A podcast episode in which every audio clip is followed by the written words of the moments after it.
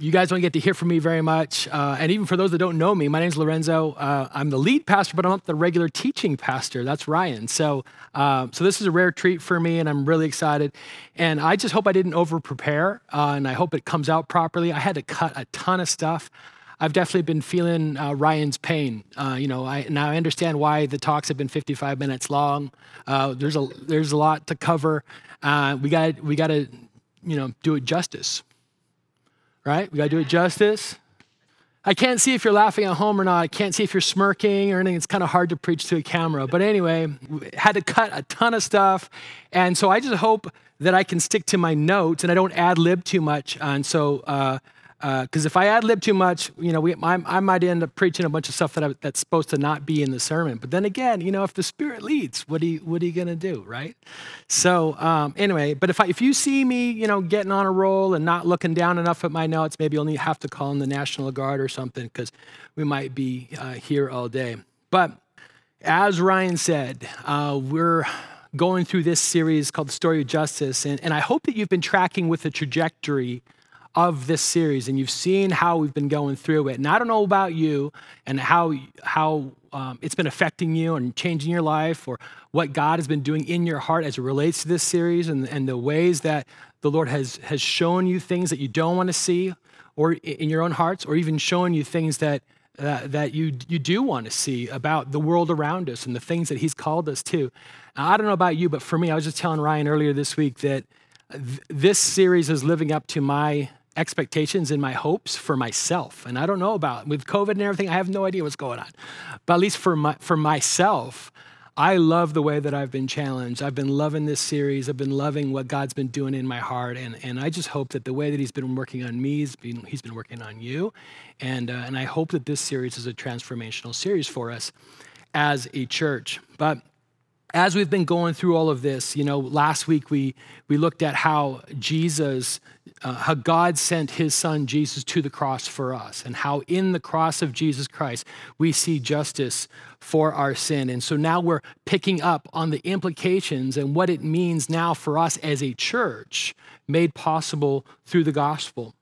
And as people come to faith, it's not just a private faith or a personal faith that we have, but we've been brought into a family of followers of Jesus. So I'm going to tip my cards here a little bit this morning, but um, we're going to be looking at how the church is the new family of justice. Not new in the sense of replacing something that existed previously, because God's, um, God has always had his people but new in the sense that in the birth of the church in the, in the first century, it changed what the new family, or it changed what the family of God looks like. So new in that sense. And so we're going to see how uh, we are a family according to God's design, how uh, we're a gospel made family, and, and then show how being a family becomes a platform for justice in the way that we relate to one another. So, and you know, as I think Ryan already mentioned, next week we're going to be looking at how we function uh, in light of that to see justice in the world around us. Pray with me, would you? Thank you, Lord, for this opportunity for us to be able to gather together online this morning to look into your word. Lord, we are interested in nothing but hearing from you. And as much as we prep and prepare on the human level and all of that, that is seeking, that is really just about doing our due diligence to be faithful with the things that you've called us to. But it's really, Lord, you're the one that we want to hear from this morning. You're the one that we need to hear from. So, here, Holy Spirit, I pray that you would prevent anything from coming out of my mouth that is not of you. And uh, Jesus, we, we want to honor you and glorify you. We want to learn more about you this morning and learn about the things that you're calling us to. So create in, in us hearts that are open and receptive to all that you have for us. In your name we pray. Amen. So, about uh, 20 years ago, I, I, took a break from ministry and I came to California. That's, that's how long I've been in California. And, um, and, and I came here to go to school. And it's a long story, but basically I had no money and I didn't, my, my visa wasn't the kind of visa where I could work, so I couldn't work for a wage or, and do anything like that. And um, I thought I had a place lined up to, to stay in, but then, you know, uh, that fell through. And, and so I was basically just planning on sleeping in my car and I was totally fine with it. At the time, I wasn't married, didn't have kids, wasn't a big deal. Sleep in my car, who cares, right? But one day I was at the church building that uh, I was a part of, and, and a guy walked up to me and he asked me, he says, Hey, do you need a place to stay? And I'd never met this guy before in my life. Never, didn't know who he was, never said anything to him. We had never connected, interacted, nothing. But he walks up and he says, Hey, do you need a place to stay? And as he tells the story later, that he had walked by me and God had told him to come back and offer that guy a place to stay. And so he says, Do you need a place to stay? And I said, Yeah, I, I need a place to stay. And I'll never forget the very first time I walked into his home. When I walked in, he said, and he stretched out his arms and he said, Welcome home, my brother. And it was such a beautiful moment. And the way that he welcomed me is something that will always stick with me. But when he said, Welcome home, my brother, those were not just words. Those were not, to say brother was not just another way to reference another person, but specifically, it's, it's a familial term. He was welcoming me, in, welcoming me into his household as family, and he recognized me as a spiritual brother. And he didn't wait. And here's the significant thing he didn't wait for um, the opportunity to build a friendship with me before we were able to relate to one another as brothers, as family. He just instantly recognized me as a spiritual brother and welcomed me into his home. And this is a fundamental part of what it means to be the church. We're a family, we're a gospel made family. But in the modern Western church, it's lar- we're largely unaware um, that this, being a family, being spiritual brothers and sisters to one another, we're largely unaware that that is part of God's design. And our primary text this morning is, uh, is going to be Ephesians chapter 2. And uh, in, Ephesians, we, we, reference it as the book of Ephesians, maybe, but uh, really it's a letter written to the church in Ephesus by the Apostle Paul uh, to the church there. And Paul was a, he was writing from Rome where he was a prisoner. And before we actually get into the text, what I need to do is I need to set it up because we need to understand the backstory. We need to understand really what's going on and the references that he's making because I want you to be able to appreciate the underlying circumstances and the underlying uh, situation and, and even his intended audience. So, Ephesus was located in uh, modern day Turkey. So, that means that it was a, a Gentile city, not a Jewish city. And, and, and, but there was a large Jewish community that was there in Ephesus. And he's writing to the Gentile believers, those that had become followers of Jesus as the gospel spread into the known world in that first century, largely due in part to Paul's own missionary efforts. Now, because of the fact that Jesus was a Jew, the first followers of Jesus were Jewish, you might say that the, the early church struggled a bit and had some issues in trying to figure out what it looked like for uh, Jewish followers of Jesus and Gentile followers of Jesus to figure this out together. God had established a unique, a unique relationship with Israel, and the Gentiles were outside of that covenant. And oddly enough, the sign of that covenant was circumcision. And referring to someone as uncircumcised was often a way to negatively reference those outside of the Jewish community and the covenant that they had with God.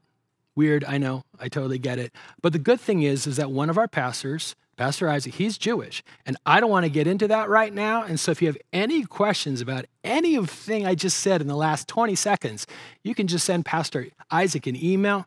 And he's our resident expert when it comes to all things Jewish. And he'd be happy to explain it to you, I'm sure. He's a very nice person. Um, and uh, yeah, so just send him an email.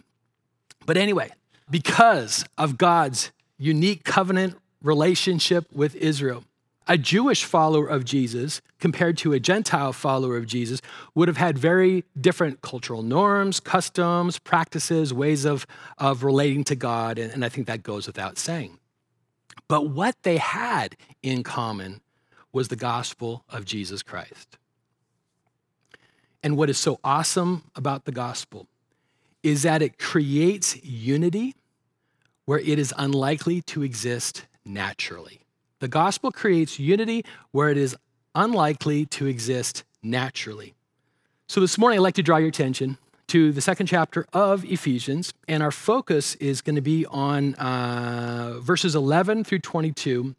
But in verse 11 there, and we, we won't get to it quite yet, but I'll, I'll just say that verse 11 starts with the word therefore. And so before we get into the whole thing there, um, we need to take note that the, that the opening of that verse starts with the therefore. And whenever this is, whenever we come to uh, a therefore in Scripture, what question do we have to ask, people? What question do we have to ask? What's it there for? What's it there for? When we see a therefore, we ask, what's it there for? And what we're trying to do there is recognize that something has been said previously, and then the word therefore becomes a bridge to what's about to be said. So when we come to a therefore, we look back to see what was said previously, and then we pay attention to what is going to be said now in light of what has just been said. We got a lot to get into. But because our text starts with a therefore, and because we do have to pay attention to the immediate context, I think what I'll do is I'll just summarize the previous um, section of that chapter in verse four and five of, uh, of that section of the chapter there. And I'll just read it for you so you don't have to turn there or anything. But it says, But God, being rich in mercy, because of the great love with which he loved us, even when we were dead in our trespasses, made us alive together with Christ. By grace, you have been saved. And so that's sort of a summary. The whole passage there really is just talking about what Jesus has done for us because of his great love for us and the means by which we have come to faith and are saved. And so that's what leads us up to the therefore in verse 11, our main passage here. So check it out with me. Uh, Ephesians chapter 2 in verse 11. Therefore, remember that at one time, you Gentiles in the flesh, called the uncircumcision by what is called the circumcision, which is made in the flesh by hands, remember that you were at that time separated from Christ, alienated from the commonwealth of Israel, and strangers to the covenants of promise, having no hope and without God in the world. Pretty brutal, right? And then verse in 13 it says, but now, but now. So even that is a bridge, right? Something that's been said. He's going to continue talking when he says, but now, in Christ Jesus, in verse 13, you who once were far off have been brought near by the blood of Christ. For he himself is our peace, who has made us both one and has broken down in his flesh the dividing wall of hostility by abolishing the law of commandments expressed in ordinances, that he might create in himself one new man in place of the two, so making peace, and might reconcile us both to God in one body through the cross, thereby killing the hostility. And he came and preached peace to you who were far off, speaking of the Gentiles, and peace to those who were near, speaking of the Jewish community. For through him we both have access in one spirit to the Father. And then in verse 19, it starts off with so then. So, so then is another form of therefore, where everything that has been said again previously leads us up to this moment. So he says in verse 19, so then, you are no longer strangers and aliens. But, and that's a contrasting word, but you are fellow citizens with the saints, and citizenship brings rights, privileges, uh, and responsibilities. You're fellow citizens with the saints and members of the household of God. Or, in other words, you are now made family. You've been, you were once alienated and separated, but now it culminates in being made family, built on the foundation of the prophet, uh, apostles and prophets, Christ himself being the cornerstone, in whom the whole structure, being joined together, grows into a holy temple in the Lord. In him, you also are being built together into a dwelling place for God by the Holy Spirit. Now, this integration of both Jew and Gentile was made, as we see in our text, was made possible through Jesus, culminates in them being made family. And this would be the makeup of the church as we know it today. This is how we are a gospel made family. And scripture consistently and primarily uses familial language in reference to the church. But we tend to overlook that spiritual reality. And we, we typically don't think of one another as family. Why is that? I think the reason why we don't typically think of one another as family, we don't typically view one another as brothers and sisters, is because we've settled for something less than God's divine ideal. And what is it that we've settled for? I think I would, I would contend that what we've settled for is friendship. We've settled for friendship. And that's less than God's uh, divine ideal. And let me explain. And friendship is even just how most of us relate to those that we know and love um, in the church. Now, I don't want to lose you, so I, I got to explain this, but I think you will actually agree with me that settling for friendship is settling for less, or viewing one another through the lens of friendship is settling for less. And, and I think you'll agree with me because how do we describe the closest friends that we have in our lives? What do we say about them? We say, they're like family right? So we, we view our closest friends as family. Family is a higher form of relationship. Friendship is obviously a very good thing and a gift from God. And when we have a lot of them, that's amazing. When we don't have a lot of them, it sucks uh, and it's not good. When we have a best friend or two or three or four, um, and I don't know who those weirdos are that have four best friends, but when you have best friends or a best friend, uh, that's a very rare and special blessing from God. I'm just saying that the, the nature and the essence of the relationship with diff- is different. And so I, I just hope that um, we can sort of explore that together. Friendship is definitely a good thing. But the problem is that when we elevate friendship above family, what we're doing is that we exchange what God wants the church to be in favor of what we want the church to be. The divine ideal is not that we would be friends. The divine ideal is that we would be a family. I believe there are only two verses in the entire New Testament where fellow followers of Jesus are referred to as friends and looking at the church through the lens of friendship creates additional problems. It actually leads to unnecessary relational isolation and detachment because we often don't allow we don't allow our lives to intersect until we become friends and we think of people uh, that maybe we want to get to know or we might even see someone in our church community that might even be in need and sometimes our thoughts are, well, you know, I don't know them that well, so I'm not going to get involved, or I'm not going to say hi to them, or I'm not going to engage in a, in a conversation with them, or I'm not going to reach out to them, or whatever it is. We often gauge whether, we often decide whether or not we're going to interact or participate in somebody else's life based on we sort of through that grid of are we good friends? Are we good enough friends? Do i know them that well? Is it my place to do this? And i'm saying it has nothing to do with any of that. I'll just give you the tldr version. We're family. So yes is a conclusion to all that. Yes we're family. So yes our lives participate uh, with one another. Our lives intersect but that's why when we view one another through the lens of friendship, it leads to unnecessary isolation and detachment. And we wait for bridges of friendship to be built first. And, we, and, and that's because we think that friendship is the, is the key to belonging, which it's not. And when friendship fails to materialize in the way that meets our expectations, it can leave us feeling stuck, isolated, alone. We might even leave a local church over that a local church that we should actually view as family, not view as a bunch of friends.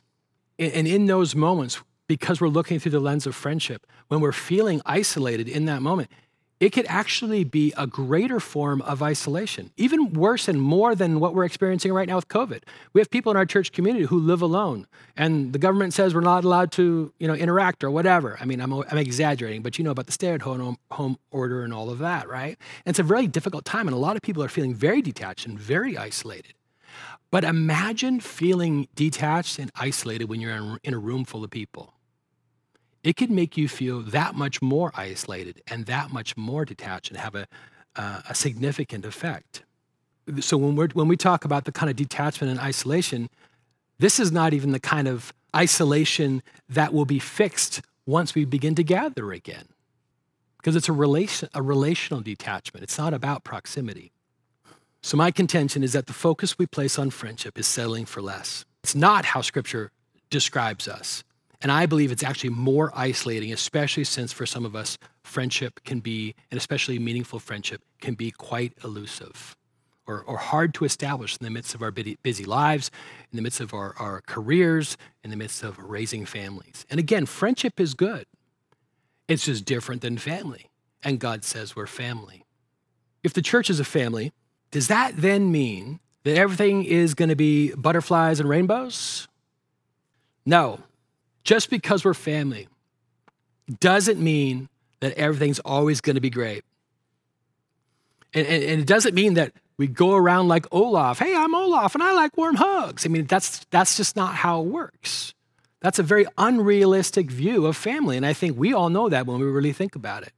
But I think sometimes when, when pastors discuss the church being a family, often the way that it's portrayed is, you know, um, you know, this blissful kind of serene kind of situation. And, and I don't know any family like that. In the church, there's going to be drama. Absolutely. Uh, whether it's the first century church or the modern day Western church, there's going to be drama just as there is in any family because family is hard and it's not always awesome. And part of that, and this is where it's different than friendship, we don't choose who our family is. See, with friends, we sort of like, we can kind of like remain detached in safety and go, hmm, I don't know if I want to be their friend. Or, hmm, I really want to be that person's friend. And there's an element of choice there as we enter into a relationship of friendship. But when it comes to family, we don't get to choose who our family is. And I know that many people wish that they could choose. They, they wish they had a choice. Man, I, I wish I didn't have this person in my family. I know that happens. And I know, eh, and and and I, eh, eh, kidding aside, and I definitely don't want to make light of it. I know, and I and I recognize that some of us have broken and messed up families with painful pasts and hurtful things that have taken place. And, and all of that shows us is that we need Jesus. And these broken uh, families that we live in or are raised up in, they're just a distortion of God's design. They're a distortion of God's design. They're obviously not the model of how a family should be, and it's not following God's intention or his design. So I'm not suggesting that we have a romanticized view of family. And being family doesn't even mean that we have to be the best of friends with one another. It doesn't mean everyone in our church community we have to be best friends with. Are we best friends with all of our siblings? For those of you who have siblings, are we always best friends with our siblings? Sometimes we are, sometimes we're not. But the beauty of being a part of God's family, of being spiritual brothers and sisters to one another, is that it cre- family creates a context for the possibility of godly friendships to form and flourish. Being a family creates a context for the possibility of godly friendships to form and flourish because friendships are good. We want friendships. That's not a bad thing, and they're a blessing from God. Okay, cool story, bro. How does this connect to justice? Well, not only is family a context for possible friendships, but it also provides a context for godly justice, for setting wrong things right. As a family, we can't turn a blind eye. We can't ignore when someone is in need. We can't let ourselves off the hook saying to ourselves, well, I don't really know that person, or we're not especially close, and use that as an excuse to not step into somebody's world when they need a hand or when they need someone to come alongside them. Being a family means we're responsible for and to one another. Sometimes, and some of you know this, when I connect with people in our church, uh, and we're talking about what's going on and how they're doing and all that kind of thing, and I'm doing my whole pastoral check in, I'll say, Who's responsible for you and who you're responsible for? Sometimes I turn it around and say, Who are you responsible for and who you're responsible to, just to change it up a little bit. But it's a question that I ask, and it's, it's, it's something that we should be thinking about. We should view our church family as people that we are responsible for and people that we are responsible to. Now, I'm not going to be able to, to, to provide a, a, comprehensive list, but uh, of ways that we see justice um, and what that looks like in the church. But what I would like to do is look at four ways that we can be a family of justice. The first is racial and ethnic togetherness. Racial and ethnic togetherness. We saw in our text how the first century church was diverse, both Jew and Gentile, made one, made a family as spiritual brothers and sisters and, and, and unified around what mattered most Jesus, as it is Jesus who created this family. And throughout the New Testament, we see the first century church striving for unity, seeking to overcome serious historical and ethnic division. And we should strive for the same thing, obviously, in the modern Western church. We should strive for racial and ethnic togetherness. That's something that we should care about. And for Collective Church, we're a church on the West Side. And we have been since day one. And there are 530,000 people that live on the West Side across 23 neighborhoods. And we want everybody to come to know Jesus.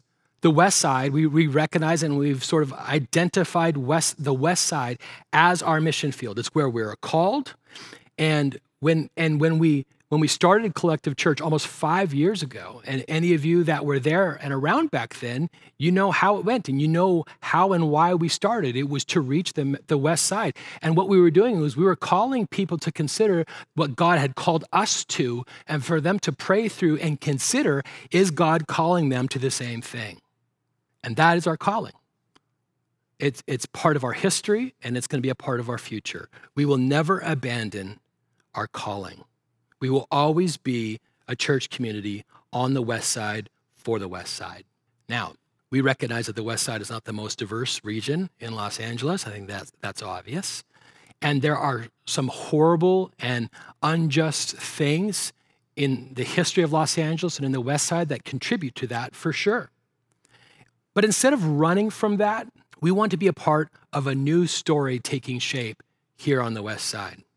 And we looked recently at our, at our demographics, partly curious, but partly seeking to be responsible. And we looked at our de- demographics, it was maybe a month or two ago. And what we found is that we are more, as a church family, as a church community, we are more ethnically diverse than the West Side is. And that's a good thing. And we're grateful for it. Our goal, at the very least, is to reflect our context and then build from there. Now, I know that's not good enough for some people, um, and there's incredible pressure within um, the, the church world, whether that's like, you know, the, the weird church culture of like pastors' conferences and stuff like that, or even to the average person uh, um, that, are, that it's part of a church. There's incredible pressure for churches to be more multi ethnic and more racially diverse. And who wouldn't want that? Of course, that's a good thing, right? But uh, pastor and author Eric Mason, who happens to be a person of color with lots to say about racial inequality, who I think is Ryan's dad. Um, I say I'm joking. He's too far away for you to hear him laughing. Ryan, uh, Ryan, let's just say Ryan appreciates Dr. Eric Mason's ministry. But anyway, he, he's got lots to say. And he provides this helpful reminder. This is what he says Diversity in the church isn't a mission, it is a result of faithful mission within a context that is diverse. Let me, let me say that again. I'll read it again. Diversity in the church isn't a mission, it is a result of faithful mission within a context that is diverse. Or to put it another way, a church that faithfully reaches their context will look like their context.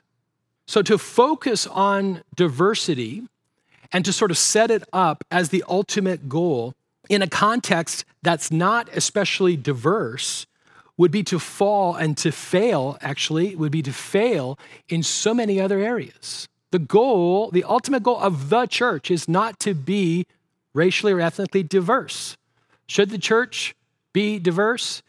Uh, is the gospel for all? Absolutely. We've seen that in our text. We've seen why that matters. But the reality is, a church that faithfully reaches their context will look like their contexts. And as much as we love the idea of being more diverse, we would not consider it a win to have people commuting from their context to our context to be a part of collective church. But we, we love it when people relocate from their context and make this their context because they share our calling, they want to be on mission with us, and they want to join in what God is doing. So we don't want people to drive in for Sunday services, is what I'm saying. Sunday services, look, what is that? If you're lucky and our venue's not booked and we don't have a break over Christmas, what is that, 52 Sundays a year? Are you really going to tell me that God's plan and his design for the church is limited to 52 one and a half or two hour gatherings? That's not the way it works. That's not his design. Sunday services are great. I miss our regular Sunday services where I'm not preaching to a camera and four or five other people in an empty place like this. Sunday services matter. And we had we just recently had another conversation of what does it look like again to begin to have in-person services. It's important. We need to gather as the church, not just to gather, but uh, well, in part it's to gather. It, it, it to gather is the nature and the essence of the church. It's part of what it means to be a church, but it's not just to gather and check off the box. It's what we do together as a church when we are gathering. It's how we're imaging together the oneness of our church family and the assembly and the coming together of God's people to worship Him to look at the word together, to allow the word to permeate our hearts as, as, as it is preached, to worship the Lord together, to participate in communion and declare the means by which we are a gospel made family. So I'm getting off on a tangent. I'm not looking down enough at my notes. Sunday services are important, but we don't want to be a church community that is marked by a bunch of commuters who drive in to attend Sunday services. And that's the big deal. That's why it's a big deal about where our focus is and where people live and all that kind of stuff. We want to be a community of people who live in relative proximity to one another so that together we can engage in reaching people and making disciples and participate in one another's lives in meaningful ways. And so that's why we have this focus, so that the church can function as God designed, as we humbly seek to ascertain what that is. So our lives can actually intersect, so we can participate with one another, with our own discipleship process of what it means to be following Jesus together on, and on mission for Him on the West Side. And you can't do that when your church community is spread across 500 square miles. That's the size of Los Angeles, by the way, if you didn't know. For 16 years, I served in commuter churches. And I'm not ripping on those churches. And in many ways, you can't control that. If God's doing a work, People are attracted to it. I get it. It's, it's, it's, it's fine. All I'm saying is we're not going to cater to commuters. We're not going to shape things to accommodate commuter, commuters, okay? Because it will mess with what we can do together as a church. It will mess with who is God, who God has called us to be, and the, and the presence that we have here on the West Side for Him. And as I worked for 16 years within a context of, of what was essentially commuter churches, I can tell you that it created so many problems. It created so many problems. But enough about that. Here's the point we want to ref- reflect our context, and we're really excited about some possibilities that are coming up in the hopefully near future. It appears to be the near future, uh, about some new opportunities to have more of a presence in the neighborhood on the west side that has the highest percentage of people of color. And we're super excited. It's part of the West Side, but we love about how that's going to allow us to reach new people and to have a presence in a new neighborhood and what that could even mean for us as a church community that seeks to practice racial and ethnic togetherness. We want to be the kind of church family that everyone can be a part of, where they feel welcomed and loved and valued and needed. And together, we can make that happen. It's not about the pastors getting a room and, and having a meeting and figure out the, the greatest and latest ministry tra- strategy and figuring all that kind of stuff out. You have as much responsibility in that as I do. because each of us are reaching our sphere, our neighbors, the people we work with, whatever, the people we live around, the people we bump into. I remember Ross talking about his flower lady, you know, the lady that he's been ministering to that runs the flower shop that he goes to. That's what I'm talking about. I'm not reaching that lady in the flower shop, Ross is. Each of us have a sphere of, of influence. And so, what we're not is a church that is seeking to do stuff in such a way that we uh, just attract people in a very unrelational sense to what we're doing as spectators. We're seeking to be a, a church community that's on mission, seeking to reach people and make disciples in the context of the West Side. And I am not going to reach everybody on the West Side. Ryan is not going to reach everybody on the West Side. Each of us can reach somebody and those somebodies should be reached as God has placed them into our lives. Sorry, getting a little crazy here. So, in addition to be in addition to seeing racial and ethnic togetherness, justice in the church or setting things right in the church also looks like relational reconciliation. And this is another relevant issue for us. Quite honestly, there's a lot of people with a lot of strong feelings about a lot of stuff that could cause relational fractures and division in our church. Think Thanksgiving dinner with the fam. It's kind of like that. It can happen, the potential is there. Now, people are allowed to have strong feelings, people are allowed to have opinions, but what we can't have is when it causes unnecessary uh, fractures and division. In the church in Philippi, there were a couple of members of the church there who were at odds one, with one another. Apparently, they had some kind of falling out. And, and apparently, this falling out that they had had become public knowledge. So much so that Paul, who's still in Rome, right, still a prisoner in Rome, he hears about it. And so he addresses it. He addresses this division or this, this relationship, this tension in this relationship in his letter to the church in Philippi. And so, Philippians chapter 4, we see what he says.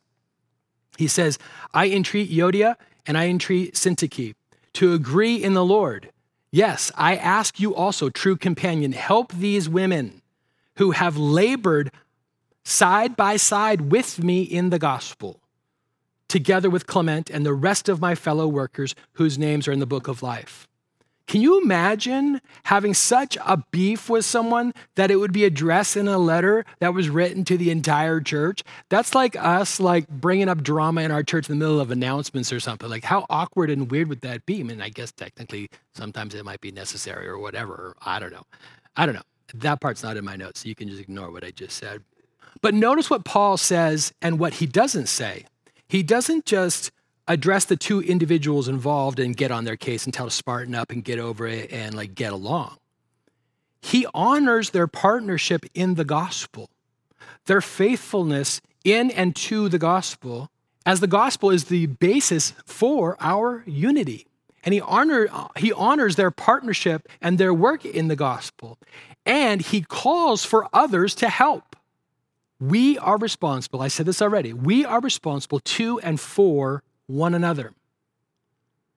And we play a part in one another's lives as family members who are peacemakers. We are to play a part as family members and as peacemakers, facilitating reconciliation within the church. Now, getting along isn't always easy. I get it. And we struggle sometimes with loving others, especially difficult people. We all have them in our life, right? We can think right now, okay, yeah, this person, that person, yeah, they're very difficult. If you knew them, you'd know how difficult they were too. And and sort of because they're difficult, we sort of like give ourselves the excuse, like, well, I don't really have to love them, uh, you know, because they're just a very difficult person to love, and so I'm off the hook. But I saw a, a tweet yesterday uh, that was pretty awesome, and it said this: "Love difficult people. You're one of them." And it's so true. You're a difficult person. I'm a difficult person. But when people wrong us, our first reaction is not usually to buy them uh, coffee and cupcakes and hang out. Hey, let's spend some time together, brother. We don't want to spend time with people that have wronged us or hurt us. We don't want to respond with, with love for them. We don't want to respond with forgiveness because of what they've done and because, quite frankly, they don't deserve it. But here's something to think about in those moments Jesus died so that they could be forgiven for what they did to you.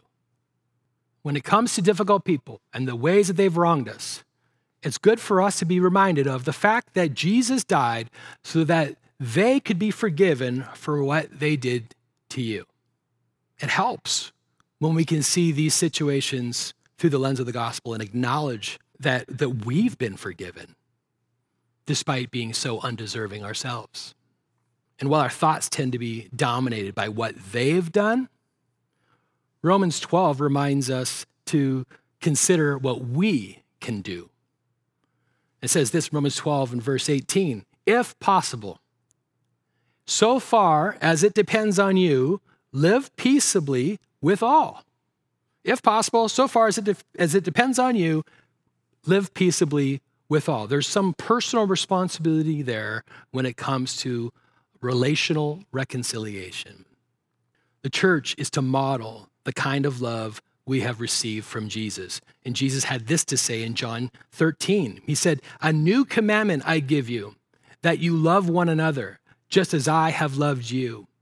You also are to love one another. By this, all people will know that you are my disciples if you have love for one another. Notice how it says that the world will know that we belong to Jesus. It's not by the way that we love them. The world will know that we belong to Jesus by the way that we love one another. And it's such, I mean, that kind of goes contrary, right? It's like, you know, we want to be so loving to the world that the world just is so curious and confused about, wait, why would you love me so much? And this is so amazing. You must be a follower of Jesus. But actually, what this verse says that the world's going to know that we are His by the way we love one another. Why? It's because we're going to have our differences. We're going to have our differences. And the church isn't supposed to be a homogeneous group and just a bunch of carbon copies. That's why the way we love one another is a testimony to the world around us when they see that there can be disagreement. And when they see that we still, in the midst of disagreement, love one another and remain unified. Because the basis of our unity is in Christ, not in seeing things eye to eye. I love what uh, theologian Francis Schaeffer had to say about this. He said, It is in the midst of a difference that we have our golden opportunity. When everything is going well and we are all standing around in a nice little circle, there's not uh, much to be seen by the world. But when we come to the place where there's a, a real difference and we exhibit uncompromised principles, at the same time, observable love, then there is something that the world can see, something they can use to judge that these really are Christians and that Jesus has indeed been sent by the Father. When you think about it, unity is unremarkable among people who agree. Unity is unremarkable among people who agree. It's when there would normally be relational strain and discord that being and remaining being and remaining a family that loves one another and sticks together speaks volumes. And I would ask you to consider this. A unity that cannot weather shortcomings, disappointments, relational strain, and differences of opinion is no unity at all. These things should not be sufficient to topple the weightier truth of the gospel that makes us and binds us together as family. But when we allow these things to divide us, not only does it undermine the work of the gospel in our lives, but it unjustly and unnecessarily harms the church that belongs to Jesus and our mission to reach people and make disciples. Something that we have to understand is that cancel culture is not Christian. Cancel culture is not Christian. We can't cancel people. We don't get to do that as much as we want to do it. Like we all wish we had like the red button on the desk, we just push the button and then, you know, the trap door opens up and they down they go and we never see them again or whatever. But there, there are times where we want to do that, right? Where people cross the line and we're done. We're over them. And we write them off as unredeemable. But that's not very loving of us, obviously. 1 John chapter 4. If anyone says, I love God and hates his brother, he is a liar. For he who does not love his brother, whom he has seen, cannot love God whom he has not seen. And this commandment we have from him whoever loves God must also love his brother. Notice this sibling language there. So, in addition to uh, racial and ethnic togetherness and relational reconciliation, justice in the church family will also look like number three, caring for one another. Galatians chapter 6. So then, as we have opportunity, let us do good to everyone, and especially to those who are of the household of faith, especially to those who are of the household of faith. And we see the, the priority principle there and uh, um, uh, how proximity is, is, is a part of that. And we see a picture of this in, uh, in the early church in Acts chapter 2, where it says near the end of the chapter, and all who believed were together. This is the early church. And all who believed were together and had all things in common. Verse 45 and they were selling their possessions and belongings and distributing the, distributing the proceeds to all as any had need. Now, this completely freaks some people out. I totally get it. What is the church supposed to be some kind of weird socialist commune or like what's going on here? Well, I, I guess my, my response to that is call it whatever you want, to be totally honest. I mean, there it is. Make sense of it however you will.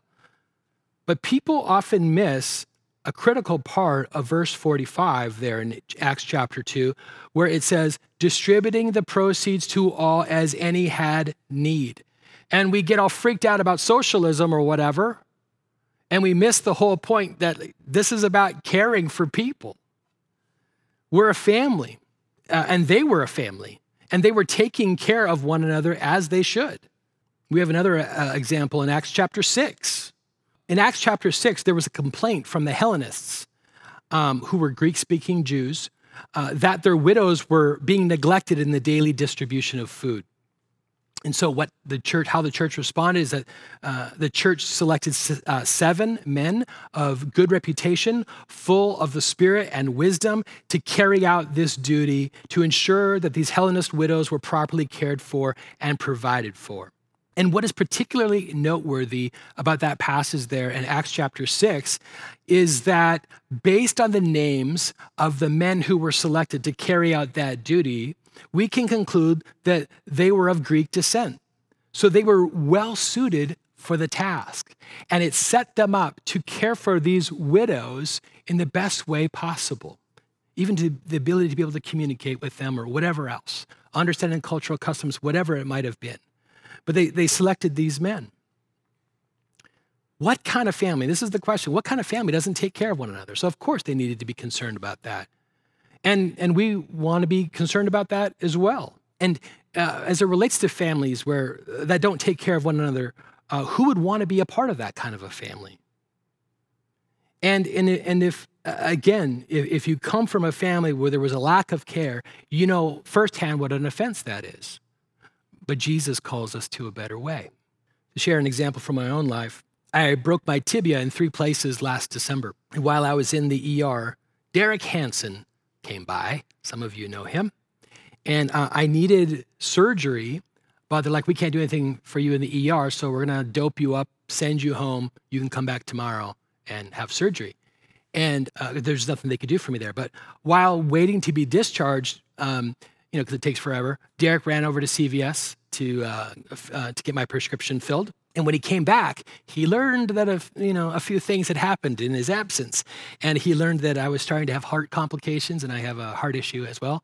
Um, and so that was my heart was starting to act up and and so based on that and they tried several times to deal with it and they're like fine forget it we're just going to admit you keep you here until surgery and and and, and so i'm like okay bro like I, am they're admitting me so like thanks for everything and uh, I'm, I'm good i really appreciate you being here and he's like no i'm going to hang out and he insisted on hanging out with me um, until I got settled in my in what would be you know in my actual hospital room until I was fully admitted. And he was with me till about three in the morning. And it's not like I was even conscious the whole time, but he was with me. He stuck with me and he hung out. And he wasn't there because we were best friends in their, in their traditional sense. He was there looking out for me as a brother, and he saw himself as responsible for me in the in in, the, in that moment. Super classy guy, obviously. It's great when you know that kind of care happens naturally and organically, uh, but it doesn't always work out that way, despite our best intentions. And that's why at Collective Church we put together systems and structures to help ensure that uh, we're caring for people uh, properly and intentionally. We have care coordinator, we've got care leads in, in the five regions of the West Side, and all that is geared towards helping um, provide care. And the danger is that we would fail to take personal responsibility and personal initiative to care for people because we want the church to do it for us, but we just got to be intentional about it, especially in the days of COVID. You know, where we where we're isolated, we're all stuck at home, and that sort of things. We have people who live alone, and I would just encourage you to think of the people that you haven't seen in a while, and ask them, and just reach out to them, text them, and or send them an email, and ask them how they're doing. Tell them that you miss them. It's it's important for us to sort of just to care for people, even in the most simplest of ways. So, justice in the church family looks like racial and ethnic togetherness, relational reconciliation, caring for another, and it also looks like, quite honestly, church discipline and restoration. And this is probably one of the most obvious ways that we are a family of justice where we are setting things right, especially uh, since most people, when they think about justice, they think retributive justice. But what is often referred to as church discipline is about restorative justice as much as it is about retributive justice.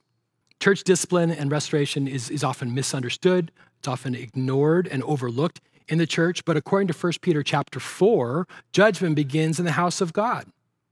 And we see Paul dealing with this insane situation in the church in Corinth, and we see it recorded for us in 1 Corinthians chapter 5. And he says this It is actually reported that there is sexual immorality among you, and of a kind that is not tolerant even among pagans. For a man has his father's wife, and you are arrogant. Ought you not rather to mourn? Let him who has done this be removed from you, for though absent in body, I am present in spirit and as if present, I have already pronounced judgment on the one who did such a thing. When you are assembled in the name of the Lord Jesus, and my spirit is present with the power of our Lord Jesus, you are to deliver this man to Satan for the destruction of the flesh, so that his spirit may be saved in the day of the Lord. Then now down to verse 9 of 1 Corinthians 5. I wrote to you in my letter not to associate with sexually immoral people not at all meaning the sexually immoral of this world or the greedy and swindlers or idolaters, since you would need to go out of the world. But now I'm writing to you not to associate with anyone who bears the name of a brother if he is guilty of sexual immorality or greed, or is an idolater, reviler, drunkard, or swindler, not even to eat with such a one. For what have I to do with judging outsiders? Is it not those inside the church whom you are to judge. Now, if that sounds harsh, that's because sin is. And for those that would seek to justify their sin, we have this warning from Isaiah, Isaiah chapter 5 and verse 20. Woe to those who call evil good and good evil, who put darkness for light and light for darkness, who put bitter for sweet and sweet for bitter. And then we have another warning from John the Baptist calling for Israel's repentance in Matthew chapter 3. He says, Bear fruit in keeping with repentance, and do not presume to say to yourselves, We have Abraham as our father. For I tell you, God is able uh, from these stones to raise up children for Abraham. Even now, the axe is laid to the root of the trees. Every tree, therefore, that does not bear fruit is cut down and thrown into the fire. Or, in other words, don't think that because you are in, you can do whatever you want. God takes sin seriously. And because he does, so should we. So, what role do we have in addressing and confronting sin in the church? And what does it look like, practically speaking? Matthew 18 provides um, some helpful guidance there for us. Matthew 18, verse 15 If your brother sins against you, go and tell him his fault. It's the first thing you do. Just go and tell him his fault. Address it with him. Between you and him alone, not with your friends, not with your roommates, not with your pastor. Go tell him his fault between you and him alone. And if he listens to you, you have gained your brother. That's the goal. You want to win him over, you want to gain your brother. But if he does not listen, take one or two others along with you that every, and here's why, that every charge may be established by the evidence of two or three witnesses. In other words, is this really a sin? And, oh, yeah, this is a sin, so, bro, you need to repent. And if he refuses to listen to them, tell it to the church. And if he refuses to listen even to the church, let him be to you as a Gentile and a tax collector, or in other words, considered outside of that community. When someone remains unrepentant and there's no sign of allegiance or faithfulness to Christ, we acknowledge that. And quite honestly, with heavy hearts, we agree that the person has separated themselves from following Jesus and from the community that is following Jesus. We don't get to shrug our shoulders at sin and say, oh, that's unfortunate. We have a duty and an obligation as family members who are responsible for one another to stand for righteousness and to stand for what is just, for the sake of the church, for the sake of our witness, and for the sake of the person out of love for them. Of course, the goal is to see that person restored. That's what it's all about. Galatians chapter 6 says that if anyone is caught in any transgression, we're to restore them in a spirit of gentleness. Restore them in a spirit of gentleness. And if justice is setting things right, we cannot be a family of justice if we are tolerant and permissive of what is not right. And if God, who claims to be a just God, did not punish sin, he would not be just. The cross is where love and justice meet. John chapter 3, very well known verse. For God so loved the world that he gave his only Son, that whoever believes in him should not perish but have eternal life. For God did not send his Son into the world to condemn the world, but, that the, but in order that the world might be saved through him. God the Father sent Jesus to the cross so that we could become his sons and daughters. Colossians chapter 1. And you who once were alienated and hostile in mind, doing evil deeds, he has now reconciled in his body of flesh by his death in order to present you holy and blameless and above reproach before him. So this morning, if you're not a follower of Jesus, here's the, the reality your sin has separated you from God. But all of that can change today because of what Jesus did 2,000 years ago. He offers you forgiveness, He offers you a new spirit and a new heart. And all because Jesus took the penalty for your sin already. Justice has been served. We don't have to get what we deserve when we can, and we can thank Jesus for that. And not only will you be reconciled to God, but you will be adopted into his family. You will gain new spiritual brothers and sisters. You will become a part of his family. So it's not about a religion that you, you know, integrate into your life. It's about a family that you become a part of. And I would appeal to you today to be reconciled to God and to place your faith in Jesus. Let's pray.